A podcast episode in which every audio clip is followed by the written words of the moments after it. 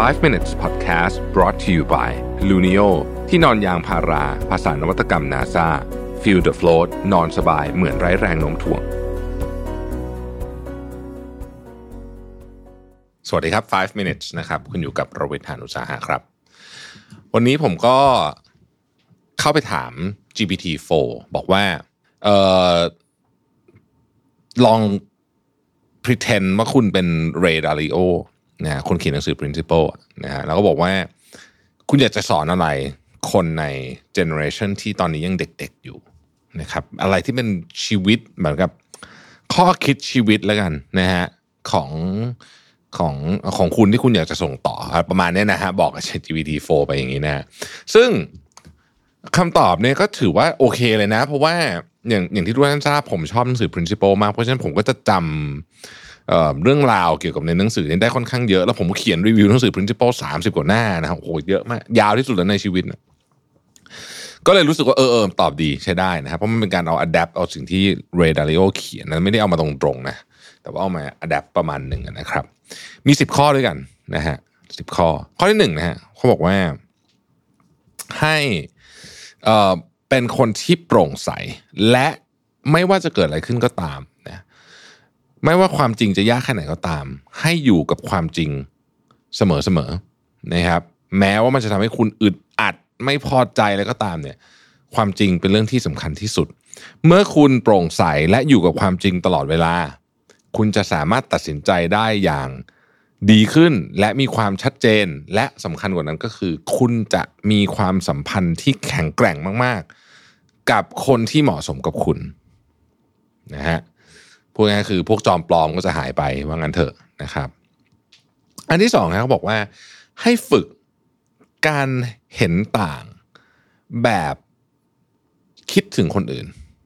เห็นต่างแบบไม่ใช่แบบเกลี้ยวกราดแต่เห็นต่างแบบพยายามเข้าใจฝั่งที่เห็นต่างด้วยนะครับเขาบอกว่าการเเห็นต่างเนี่ยมันเป็นโอกาสนะในการที่จะทำให้คุณเนี่ยสามารถเติบโตแล้วก็ได้เรียนรู้ด้วยนะครับ สิ่งที่มันจะทำให้เราไม่ได้เรียนรู้คือ ฉันจะยึดแต่ตัวฉันอย่างเดียว แต่ถ้าเกิดคุณเปิดใจนิดนึงแล้วก็ลองดูว่าเอ๊ะความเห็นต่างอันนี้เนี่ยนะฮะไม่ได้แปลว่าคุณต้องไปเห็นด้วยกับเขานะ แต่แปลว่าเราลองพยายามมองจากมุมของเขาได้ไหมว่าทำไมเขาถึงคิดแบบนี้นะฮะบางทีเนี่ยเราอาจจะได้มุมบางอย่างที่กลับมาเพื่อมาขัดเกลาความรู้สึกหรือว่าไม่ใช่ขัดเกลาความคิดของเราบ้างก็ได้นะครับ อันที่สามฮะคุณต้องมี work ethics หรือว่าการทำงานเรื่องงานอะ คุณต้องมีมีกรอบมีความเชื่อมีมีมีจริยธรรมในการทำงานที่แข็งแกร่งนะครับ ไม่ว่าจะเป็นตั้งแต่เรื่องง่ายๆอย่างเช่นการทำงานหนักนะครับ การทุ่มเทนะฮะความซื่อสัตย์การไม่ย่อท้ออันนี้เป็น work ethics ทั้งสิ้นนะครับ ของพวกนี้ สะสมกันต่อเนื่องต่อเนื่องในที่สุดเนี่ยมันจะทำให้คุณประสบความสำเร็จในชีวิตได้นะครับ ข้อที่ 4 เรียนรู้จากความผิดพลาดนะฮะเวลาที่คุณผิดพลาดเนี่ยนะฮะให้คิดนี้เลยว่า เอ้ย เราผิดพลาดเนี่ย มันมีบทเรียนจากเรื่องนี้บ้าง บทเรียนจากข้อผิดพลาดของเราเนี่ยนะมีอะไรบ้าง เสร็จแล้วเนี่ยนะฮะเราจะเอาไอ้บทเรียนนี้เนี่ย ไปแอพพลายกับสถานการณ์ในอนาคตได้ยังไง นะฮะเมื่อคุณคิดแบบนี้นะฮะหนึ่งก็คือบทเรียนความผิดพลาดนั้นก็จะไม่สูญเปล่าสองก็คือคุณมีเครื่องมือมากขึ้นหนึ่งชิ้นละ ในการไปต่อสู้กับเหตุการณ์ที่เกิดขึ้นในอนาคตข้างหน้านี้นะฮะข้อต่อมาฮะข้อที่5ครับเขาบอกว่าให้เป็นคนช่างสงสัย แล้วก็อยากจะเรียนรู้เรื่องใหม่ตลอดเวลานะครับ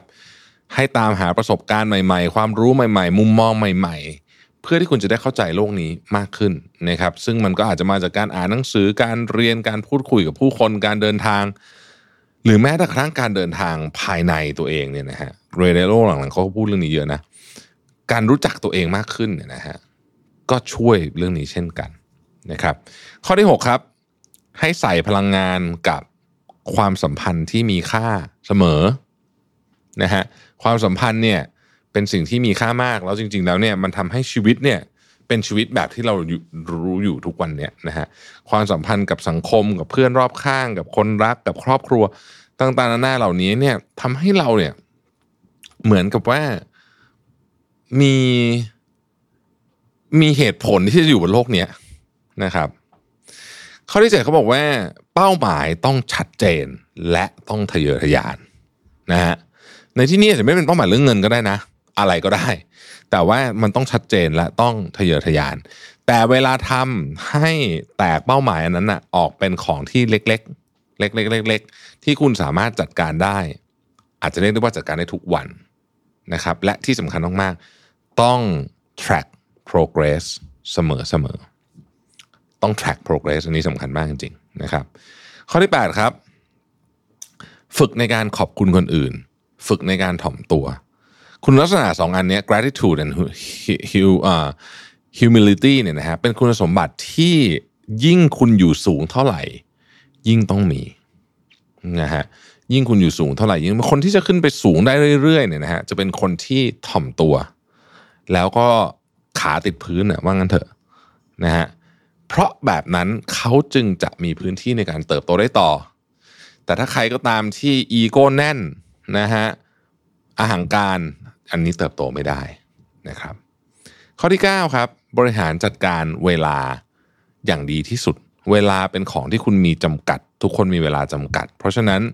สิ่งการจัดการจัดการเวลาก็คือ คุณจะต้อง prioritize เรื่องเป็นจัดลำดับความสำคัญเป็น